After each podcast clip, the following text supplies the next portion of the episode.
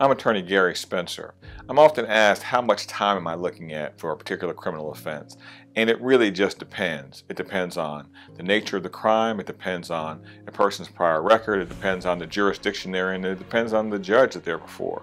So there are a number of factors that, that have to be determined before an experienced criminal defense lawyer can give you that kind of answer. In federal court, uh, there are sentencing guidelines that have to be considered. And so you need someone who's been in federal court before and understands those guidelines before we can really give you an answer about that. As it relates to how much it costs, it just depends. So I need you to call me and, and let's talk about your case. Uh, we offer a free consultation and I'm, and I'm more than happy to discuss your case with you. With more than 30 years of experience, we know how to get results for our clients. Give us a call.